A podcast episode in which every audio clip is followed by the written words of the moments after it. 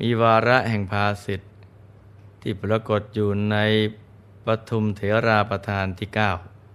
ความว่า พระบรมศาสดา ทรงรับดอกปทุมอันอุดม ด้วยพระหัตถ์อันประเสริฐ และประทับยืนในท่ามกลางพิสุสงฆ์ได้ตรัสพระคาถาเหล่านี้ว่า ผู้ใด โยนดอกประทุมนี้ มาบูชาพระสัพพัญญู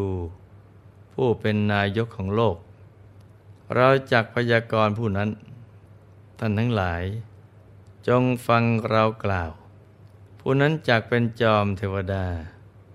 สวยเทวราชสมบัติตลอดสามสิบกับจะได้เป็นพระราชาในแผ่นดิน ครอบครองพระสุธาอยู่เจ็ดร้อยกับ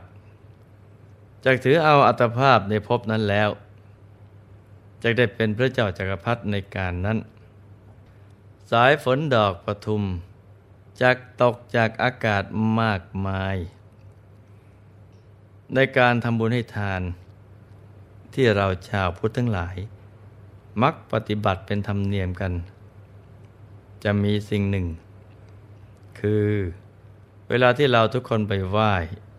พระพุทธปฏิมากร หรือถวายปัจจัยทายธรรม เราก็มักจะมีดอกไม้แนบติดไปกับปัจจัยทายธรรมด้วย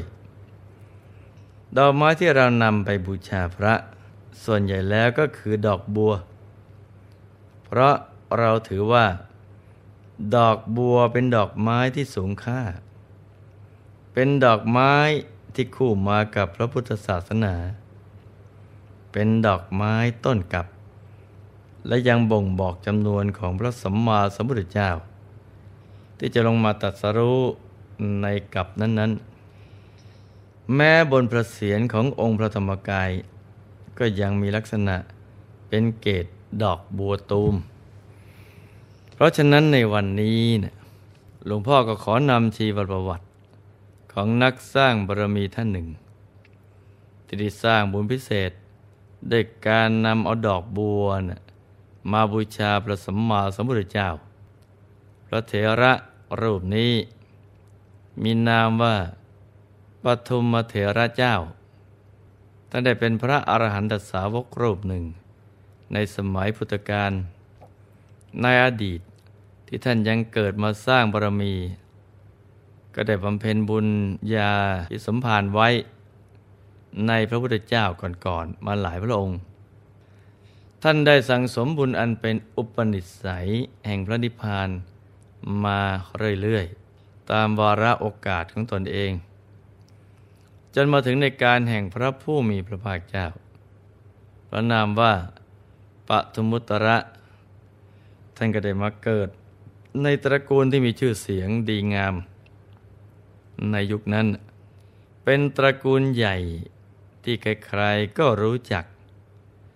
เพราะเป็นตระกูลที่สมบูรณ์ไปด้วยโภคทรัพย์สมบัติ ที่เรียกได้ว่า กินใช้ทั้งชาติก็ไม่มีวันหมด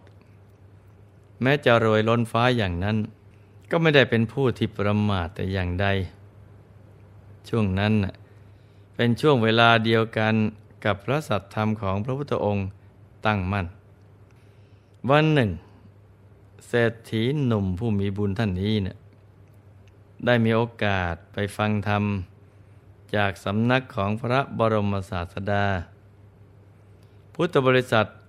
ที่เดินทางไปเข้าเฝ้าพระบรมศาสดา ก็มีมากมาย ชนิดที่ว่าต้องเบียดเสียดกันกันไปทีเดียว เศรษฐีหนุ่มผู้นี้เนะ่ยได้ตระเตรียมเพียงดอกบัว และธงถือติดมือไป โดยหมายใจเพียงแค่ว่า หากมีโอกาส ก็จะได้ถวายดอกบัวกับธงบูชาธรรม ในขณะที่ฟังธรรมพร้อมกับสาธุชนทั้งหลายอยู่นั้น ท่านได้ไตรตรองเนื้อความแห่งธรรม ที่พระพุทธองค์ทรงแสดง ก็เกิดความรู้สึกประหนึ่งว่า พระบรมศาสดาทรงแสดงธรรมกับตนเพียงผู้เดียวเท่านั้น เพราะธรรมเทศนาของพระบรมศาสดา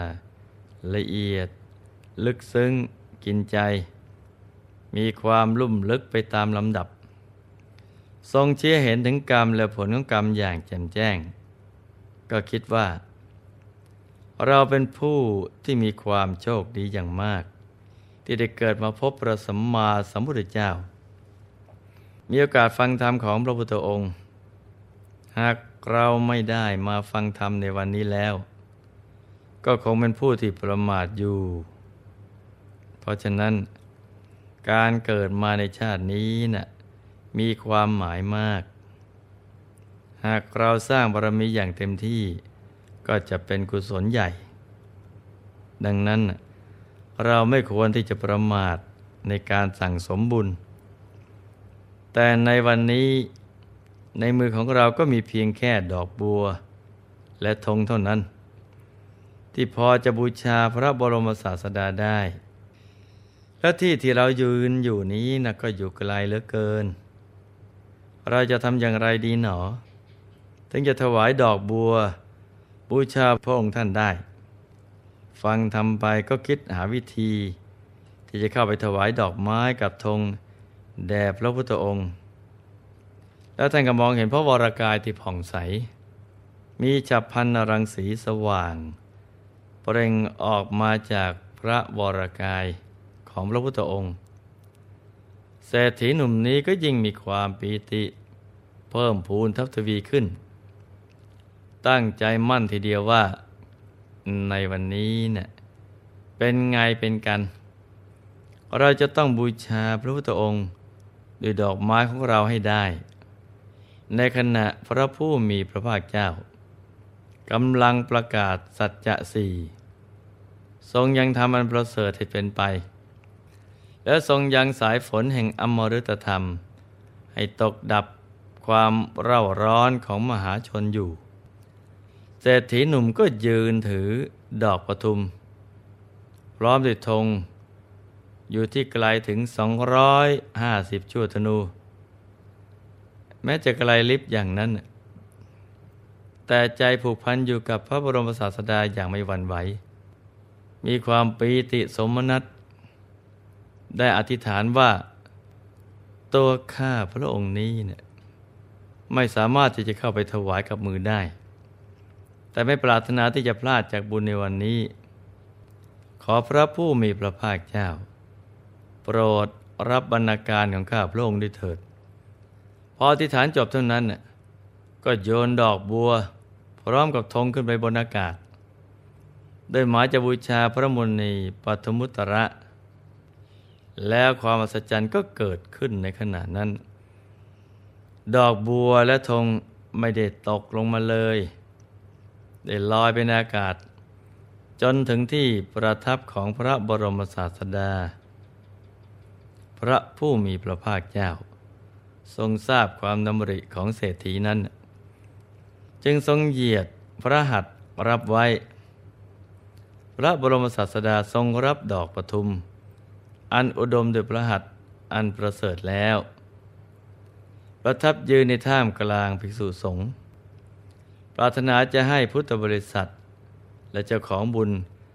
ทราบอนิสงส์ที่จะบังเกิดขึ้น จึงได้ตรัสพยากรณ์ว่า ผู้ใดมีจิตเลื่อมใส ตั้งมั่นในเราตถาคต แต่โยนดอกปทุมนี้มาเพื่อบูชาเรา โดยความเคารพอย่างสูงสุด เราขอพยากรผู้นั้น ท่านทั้งหลาย เพึงทราบอนิสงส์ที่เขาจะได้รับ ท่านทั้งหลาย จงฟังเรากล่าว ผู้นั้นจักเป็นจอมเทวดาสวยเทวราชสมบัติ ตลอดสามสิบกับจักได้เป็นพระราชาในแผ่นดิน ครอบครองพระสุทธาอยู่เจ็ดร้อยกับจากถืออัตภาพในภพนั้นแล้วจากได้เป็นพระเจ้าจากักรพรรดิสมบูรณ์ไปด้วยสมบัติจกักรพรรดิในการนั้น สายฝนดอกปทุมจากตกลงมาจากอากาศมากมาย อย่างน่าอัศจรรย์ เพื่อบูชาผู้มีบุญนั้น ในแสนกับพระบรมศาสดาพระนามวโคดมจากเสด็จอุบัติขึ้นในโลกสรรพสัตว์ทั้งหลายเป็นจำนวนมาก มีดวงตาเห็นธรรมจะได้ดื่มรสพระธรรม ผู้นั้นจักเป็นโอรส ผู้เป็นทายาทในธรรมของพระบรมศาสดา พระองค์นั้น อันธรรมนิรมิตกำหนดรู้อัศวะทั้งปวงแล้วจักไม่มีอัศวะ และได้บรรลุพระนิพพานจักถึงพร้อมด้วยคุณนวิเศษทั้งหลาย นี้ก็เป็นผลบุญที่ได้นำดอกประทุมพร้อมกับธง บูชาเราตถาคตเศรษฐีหนุ่มได้ฟังพุทธบัญญักรอย่างนั้นแล้ว ก็เกิดมหาปิติ อย่างไม่มีที่เปรียบ ความปิติได้แผ่ซ่านไปทั่วสารพางกาย และตั้งใจมั่นในใจทีเดียวว่า ต่อแต่นี้ไป เราจะต้องสร้างบุญใหญ่ให้ต่อเนื่อง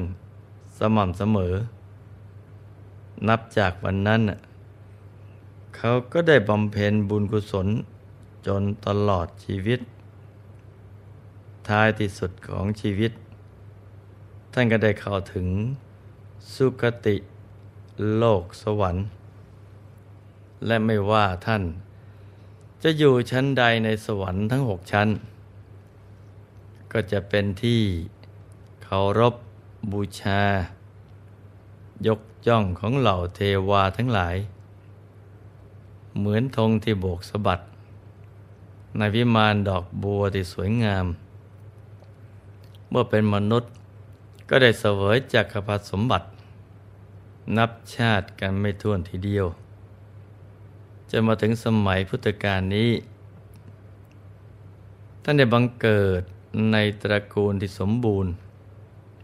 ด้วยสมบัติทุกๆสิ่งทุกๆอย่าง